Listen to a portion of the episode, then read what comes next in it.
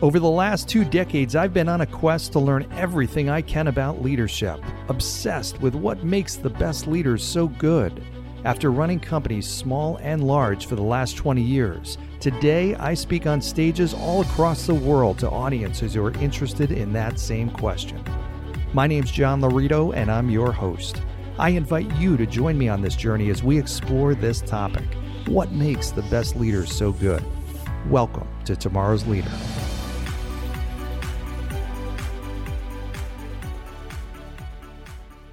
Hey there, tomorrow's leaders. So, you're going to love today's guest. This is one of the most impressive guys I have met. His name is Mike Mamini. He runs a very successful investment consulting firm in San Diego in the top fraction of 1% of financial advisors in the entire industry. This guy knows what he's talking about. But more particularly, he has a formula for how he did it and I just love the topic of what we talked about. We talked about a lot of stuff, but delegation, which has been one of the most tougher, tougher things for me and tougher things for I think most every leader out there, every business owner out there. And wow, did this make a ton of sense. I loved our conversation. I know you will too. And as he says at the end, just pick one of the things he says and implement it. I promise you, if you do that, you're going to find a big difference in your life and your business. But this podcast is actionable. Take notes, implement. Here you go. Here's Mike Mamini. All right, welcome to today's episode of Tomorrow's Leader, where we dive deep on all things leader related, related to leading yourself and leading others. I'm John Laurito, your host today with a fantastic guest. I've got Mike Mamini here with us. He's the owner of Mamini Company, which is a investment consulting firm based in San Diego that uh, specializes in pension consulting and high net worth clients. Mike and I got a chance to meet a few weeks back, or I guess a month or so back. Mike, great to have you on the show. Thank you, John. Yeah, great to uh, see you again. I know we had a nice uh, breakfast out in beautiful San Diego at uh, your country club, so it was fantastic day. Great way to meet you. Yeah, not a bad place, right? no, not a bad place. One of my favorite, I got to say. So, well, I'm glad uh, you could join us for this show. And I, I, there's so much I want to ask you about. I know you've had uh, tremendous success in this industry, and this is a tough industry for listeners that don't really understand the financial services industry. It's very competitive. There's a lot of ways you can build your business. Mike, um, you've built a business uh, yourself that is in the top fraction of 1% of advisors in the industry, extremely successful. So, obviously, a lot to share with people. And I'd love to dive in because I know your business didn't always look like this. Obviously, it's grown significantly, and there were some really key things that helped you do that. So, why don't you just t- take us through a little bit about what the turning points were, what some of the biggest contributors were? Why don't you tell us a little bit about the story? Okay. Uh, Thank you. Uh, yeah, I mean, the biggest thing, I had a couple big things that, that have really helped. One of them is we have a very specific target uh, audience and clientele that we work with. So it's really a niche market. So uh, that's helped tremendously over the years. It was very difficult to get here, right? Because most people don't do that. They, in our business, they're very broad based work with lots of different clients. And I just made a decision about 20 years ago that I wasn't going to do that. I was really going to focus on just a couple select group of people that I thought we could provide great value to, uh, and we could also make a decent living.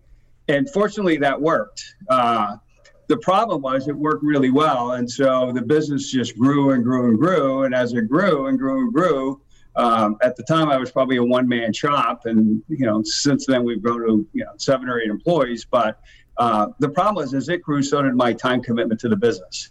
Um, and that just was a bummer, right? So I was working 50 or 60, 70 hours a week. It was great, but it was an awful lifestyle. Uh, so about 10 years ago, I hired a coach and went over my issues with him. And he said, Look, how, how do you delegate? And I'm like, Well, what are you talking about? Delegate. I don't delegate. I do everything myself. Uh, he said, Well, that's the problem. And so, really, the two things that have really helped us is the, the, just focusing on a very select group of people that we like to work with. And over and then over the last 10 years i've become a really really really good delegator so let me di- i want to dive into the delegation a lot because that's a huge thing that people struggle with. Uh, every leader every business owner i think struggles with at some point or another. Before we do though let me ask you a question about the niche because there's also a lot of people that struggle with this. They start a business and they feel like, okay, the big, the best thing I can do is appeal to the largest audience possible. But you found that wasn't the case. Tell us a little bit more about that. Like, why why did that make such a big difference for you, and why does that make sense? Uh, well, I mean, one of the things it did is it, it allowed you to become an expert in a, with a specific group of people. Right? Instead of being, especially in the financial services industry, most people that do what I do are generalists. They work with anybody that's breathing. Uh, and that just, I didn't think we could provide value. And I didn't want to compete extensively on price and that kind of stuff. So I figured if we could separate ourselves and just work, become an expert in a specific area, uh, and, and, if we were the perceived expert, you know, we still have to be sensitive and provide value.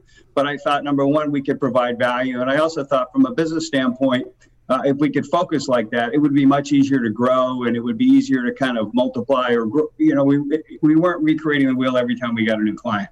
Yeah. Uh, so that was important. And without knowing that, it also made the whole delegation process a lot easier. Yeah, I'll bet. How far into it did you develop that niche? I mean, was it early? How early into your business, and what would you recommend for business owners? No, mean, I started a long time ago. Uh, so the first 10 years in the business, I was what they would consider a disaster, uh, unsuccessful, but I was just trying to do everything, right? So anything anybody wanted to do, I would be interested in it. And so probably 10 years into my career, I had a couple clients in, in the niches that we work in and I just said, you know what, I'm just going to stay here and focus here. And we went backwards for a couple of years. You know, I mean, just to be honest, I mean, income went back, business went back, mm-hmm. uh, but we kind of rebooted and said, okay, this is what we're going to do. We just committed to it and said, you know, we're not going to work with everybody. Uh, and then, you know, you fast forwarded five years later and we were in a really, really good position. That's awesome. So, going to delegation, you said that was one of the big things that kind of changed how you built your business and helped you grow. Um, obviously it is a big challenge for people. Do you remember what was the first thing that this coach had you kind of let go of and what was that like and what did it do?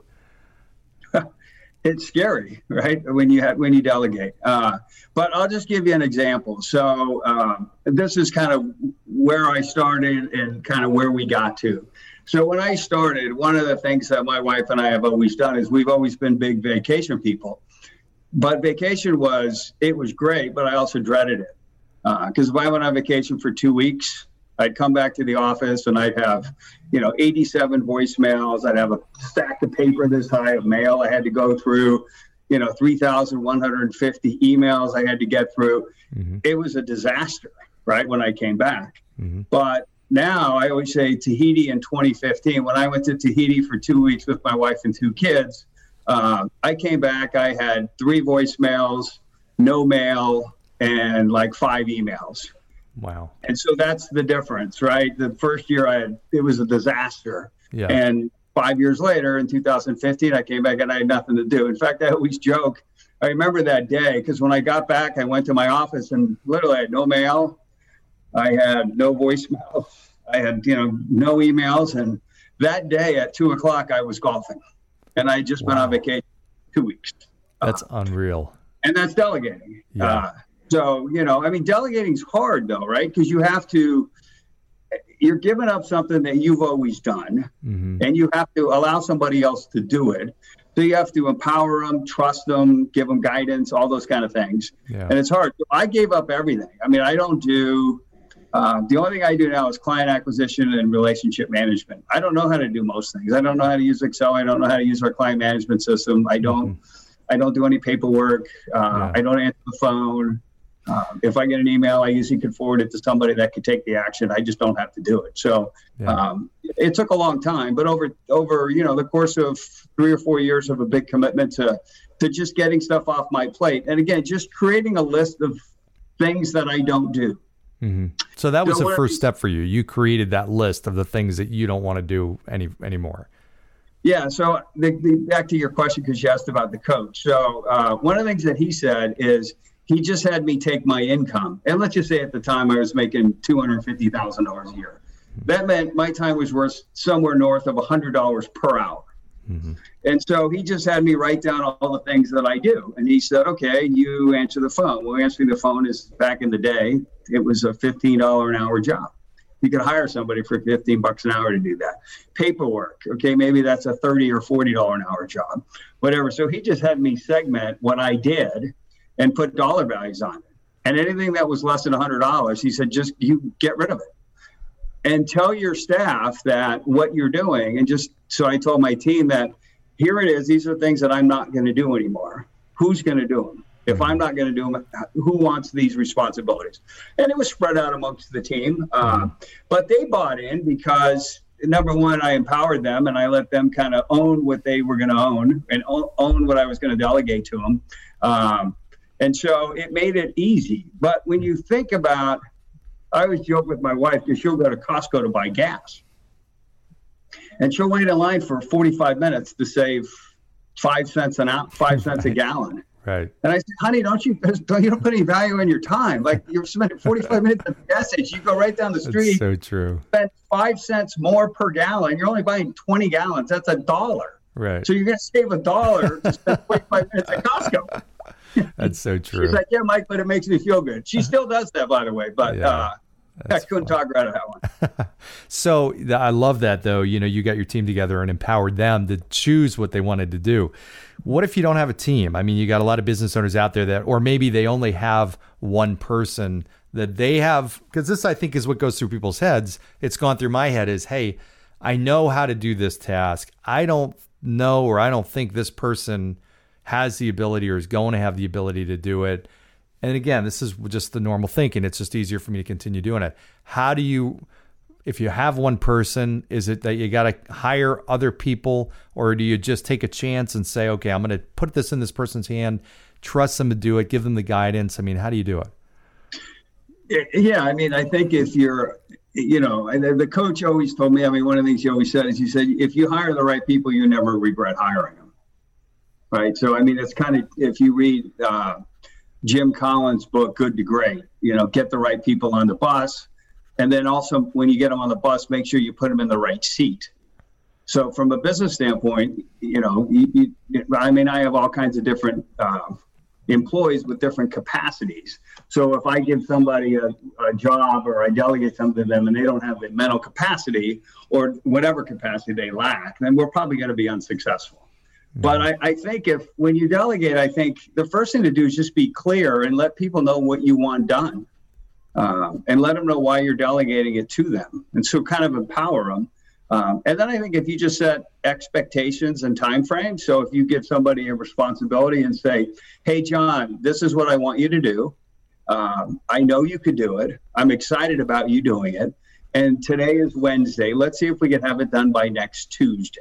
Mm-hmm. Uh, and then just let them know that hey i'm here if you have questions or whatever i'm here to help mm-hmm. uh, and then once they do that then just encourage empower and pat them on the back uh, mm-hmm. and and and you know they're they they at least my experience was people welcomed it uh, mm-hmm.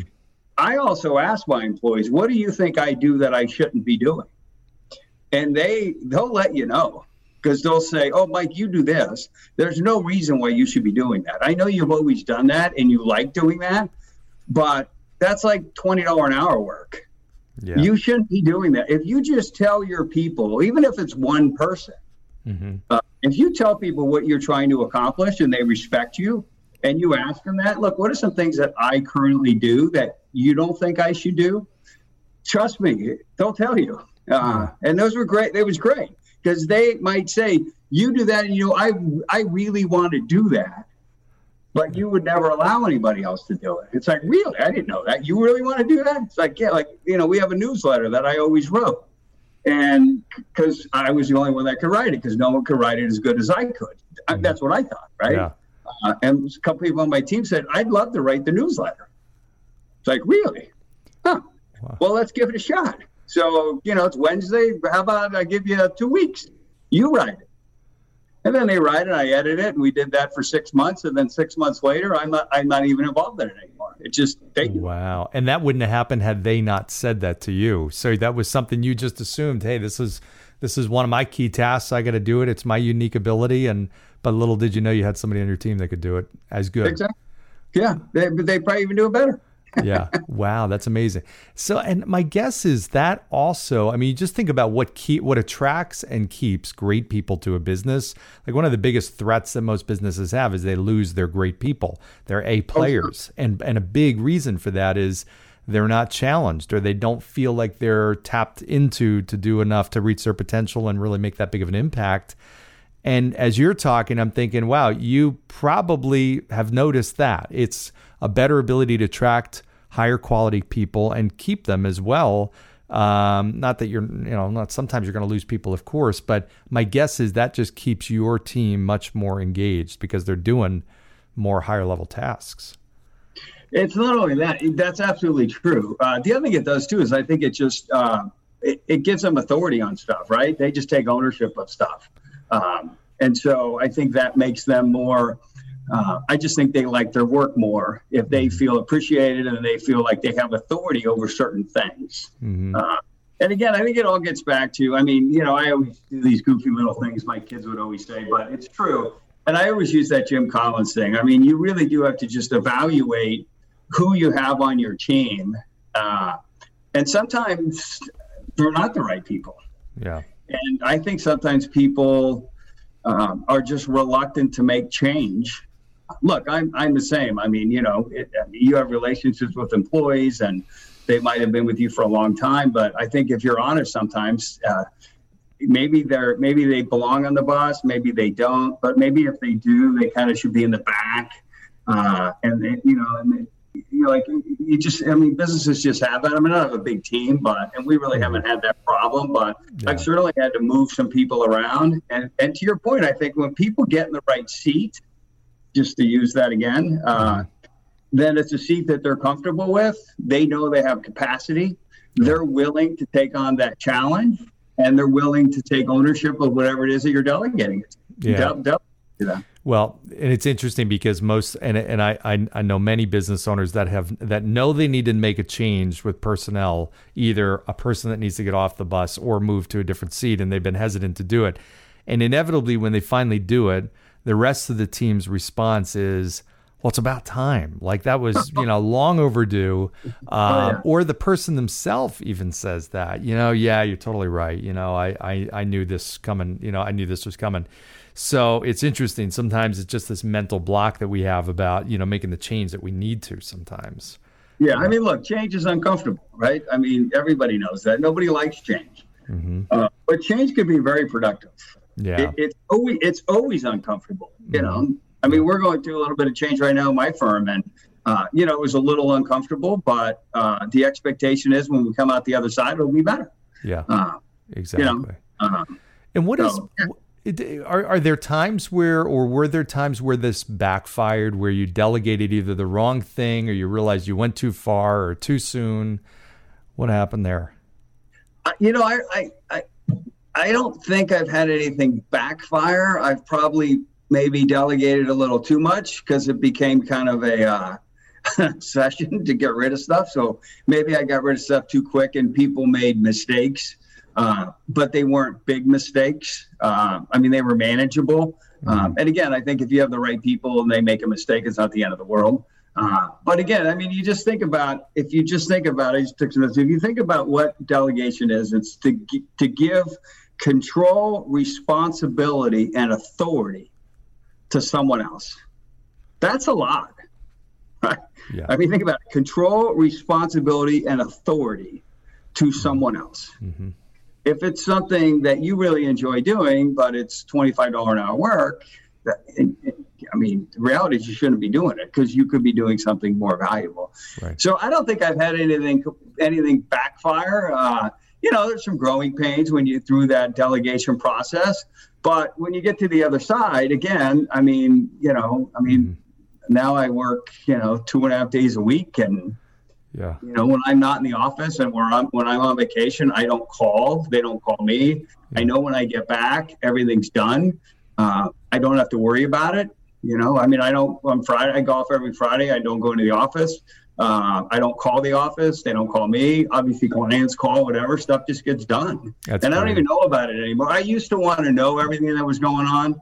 Um, I don't even ask anymore. Yeah. I, I just I, I know it's getting handled. It's getting handled right Yeah. If if somebody is not sure, uh, then they'll let me know and say, "Hey, Mike, this might be a little bit over my head. Are you sure you want me to do this?" And and I'm typically it's like, "Yeah, I do want you to do it." That's great. Yeah. That's amazing. Well, you know, and I love that control, responsibility, and authority, which means that they've got decision making ability. I mean, in reality, so that's so so that's a big step too. It's one thing to give somebody control and hey, you do this, but to make decisions in regard to everything that has to do with that, that's really stepping back and putting a lot of trust in that person. Yeah, and you know, I mean, it's hard when you start. I mean, it is because you're, you know, like client correspondence, for instance you know, it used to be I wanted to see everything before it went out. Mm-hmm. Uh, well, that's terribly ineffective. Right. I mean, it's, right. it's micromanaging that person, and you know, they're all adults and college educated. I mean, why? You know, however I write an email or a letter or whatever, I mean, my style is certainly different than everybody else's, and everybody else's is different than mine. It's not better. Mine's not better or worse, nor mm-hmm. is theirs. It's just different. Mm-hmm. So yeah, that's it's hard. The, the authority part is the hardest because, uh, you know, you're really handing over ownership to somebody else, and, and it's something that you may have done for years. Yeah, it's your baby. I mean, this is kids. yeah, this is your your yeah. thing and your business and your something right. You, like you said, you've done for years, and now you're putting it entirely in somebody's hands. So you understand, you know, you could see why people struggle with it so much because it's just such a mental hurdle to overcome. But you know, what I'm hearing you say is that was, it sounds like one of, if not the biggest game changers and aha moments that turned into a totally transformed business and life. I mean, to be able to go away for two weeks and come back and not skip a beat and then go golfing and, you know, the lifestyle that you have combined with still continued business growth. I mean, that's really everybody's dream. Yeah, I mean, I mean, you know, people listen to this will say, "Yeah, yeah, what happened to his business?" I mean, in the last ten years, our business is it's done probably a three x. You know, I mean, that's a lot, right? I yeah. mean, just regardless of where it started, three x is still a, a, good number from there. Yeah. Uh, and I work less than I've not maybe less than I've ever worked, but I don't, you know, I work two and a half, three days a week. Yeah. And we can continue to grow in that stage, right? Mm-hmm. So if you know, when I started, before I really committed to delegating, as the business grew, like I said at the very beginning, as the business grew, so did my hour commitment to the business. Mm-hmm. Yeah. Right. Because I was doing everything. Yeah. Uh, and I didn't know how to delegate. And yeah. uh, now, the business could continue to grow. Mm-hmm. And my com- my time commitment to the business does, is not increasing. It's so, because I really only do I only do two things. I do client acquisition and relationship management of existing clients. You that's just it. you just read my mind because that's what I was going to ask you. So, what is on your list that you do? So, everything that's related to client acquisition and client management. Is that what you said? Yeah, and client management is really uh, just relationship building. Yeah, you know, yeah, yeah. That's really what my responsibility is. Everything else is, I mean, I don't do, and quite honestly, I probably have forgotten how to do it. Yeah. Yeah. Well, that's you know, in reality, you've do you're doing the things that you're great at and that you love doing. My guess is that two and a half to three days of work you love. It's not like you're doing stuff that you don't enjoy. No, and, and I and again to your point, I think my my employees are doing things that they enjoy. Yeah. Right. So I mean, I always tell people, and and this is true for me, and it's probably true for you. It's probably true for anybody that'll listen to this. Is look, if you could do, if you could if you have however many hours, but if you can spend 80% of your time doing things that you really enjoy doing and that you're pretty competent at, and the other 20%, there's always 20% of crap that you have to do. I mean, even I do 20, there's still crap that I get involved with that I probably shouldn't. But 80% of my time, which is a lot, is spent on stuff day to day that I really enjoy doing. Uh, and I always tell everybody that that you know, twenty percent, you just get this stuff comes up, somebody's out, whatever, whatever. You just have to do that, and that's. But if that's the balance, I think that's a pretty good balance. Yeah, eighty percent's pretty good. That's incredible. And then, I mean, your quality of life has just got to have, just in terms of your stress going down, your time to, to spend time with family and friends and do the things you love to do. I mean, my guess is your life 10 years ago versus how it is today and everything uh, has changed dramatically in a positive it's way. A lot, yeah. It's a lot different. Yeah. Yeah. Yeah. yeah it is. But there are some things too. I mean, I know some other things that allow um, that allow you to be a good delegator. There are some things just from a business standpoint that I think you tr- you need to try to do, um, and that we've I think we've been pretty successful doing. Um, one of it is, is just to systematize stuff, right? Since we work with a niche client, uh, niche clientele, you know, I mean. Um, everything that we do is pretty standard, so we don't have a lot of one-offs. So stuff, so it's easier to delegate because there's just not a lot of we're doing the same thing over and over again for each different client. It might be a little bit different, but it's generally about the same. Um, and then the other thing is, you know, like I mentioned earlier, is you know to get your team, even if your team is one. Um, mean, I've had this conversation with other people. They have like an administrative assistant or something. And I'm like, look, you could delegate to that person. Just tell them what you're trying to do, and ask them the same questions that I mentioned 10 minutes ago. What are some things that I currently do that you think I shouldn't be doing? And they'll tell you.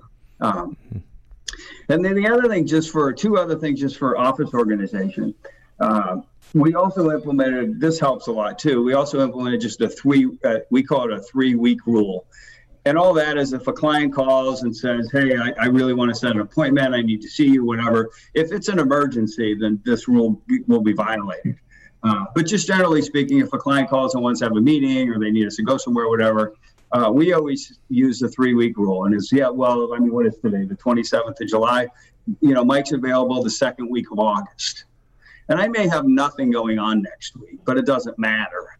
If I say, you know, oh, yeah, Mike's available on Friday, then that used to, which is what I used to do, that would just create chaos in the office because suddenly I would need everybody to drop everything. And I'm like, hey, we need to get this together by Friday, which is the day after tomorrow. Yeah. Versus Mike, how about August 10th? That's the first day Mike's available.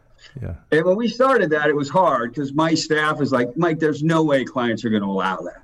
Mm-hmm. And I said, well, if, if I call my dentist or my doctor, I mean, I can't get in tomorrow. Right. Exactly. Why, why, why are we on call all the time? Why not just, let's see if, let's try it, see if it works. Right. And now and now it always works because now if a client calls, I mean, they don't call me to set an appointment because I don't do that. Yeah. But if they call my assistant or call my office, that's what they'll say. Oh, yeah, I know Mike likes to go out a couple of weeks. Is he available like August 10th? Yeah. And then we're like, yeah, actually, August 10th works perfect. Well, it's uh, interesting. I love that rule, and there there is, you know, in reality, there's a perception in people's mind or misperception that the the faster or more available you are, the less successful that you are. So my guess is that also gives the right impression too. I mean, hey, if you're not booked, I know if I call somebody and they're not they're not available for three weeks, I'm, my thought is okay. Well, they must be really successful. Right, wrong, or indifferent. That's sometimes how our brain works.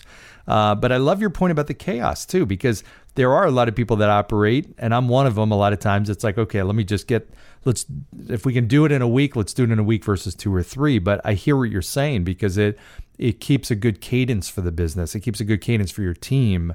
And that's a really important factor versus, okay, we're in sixth gear this week and second gear next week. That's got to drive a team nuts in reality, trying to constantly adapt and adjust. Yeah, um, and then and then and then the last thing is, um, I, I think the other thing is is um, you know what's good for me is good for everybody else. So uh, we really try when people do go on vacation, staff goes on vacation. The expectation for them when they come back from vacation is the same for when I come back from vacation. So we all circle around and you know we try to make sure they don't have any mail, they don't have any emails, they don't have any voicemails. So everybody's participating in the same process um, because it's no good if I'm the only one that comes back and you know, and it's great when I come back, but when they come back, they're like, oh crap, I got, you know, I've got all these emails and this pile of paper and all these voicemails. So we do try to incorporate that for everybody when people are on vacation. Yeah, um, excellent. I like that. My guess is your team likes that. Yeah, I think it's just more of a, it makes it more of a team effort. Yeah. Yeah, excellent. So what do you see down the road? What's your vision? Any uh, big plans and aspirations with the business in five, ten years? Uh, yeah, I mean, I, in five or ten years, uh, hopefully, you know, I have a son that's younger, graduated from college. The, you know, hopefully he comes in and joins the firm, and firm continues to grow and uh, you know instead of working two or three days a week i work one or two. Um, and again maybe at that point i'm doing 95% of the stuff i really like to do. So at that point i could work you know another 10 20 years and probably be really happy.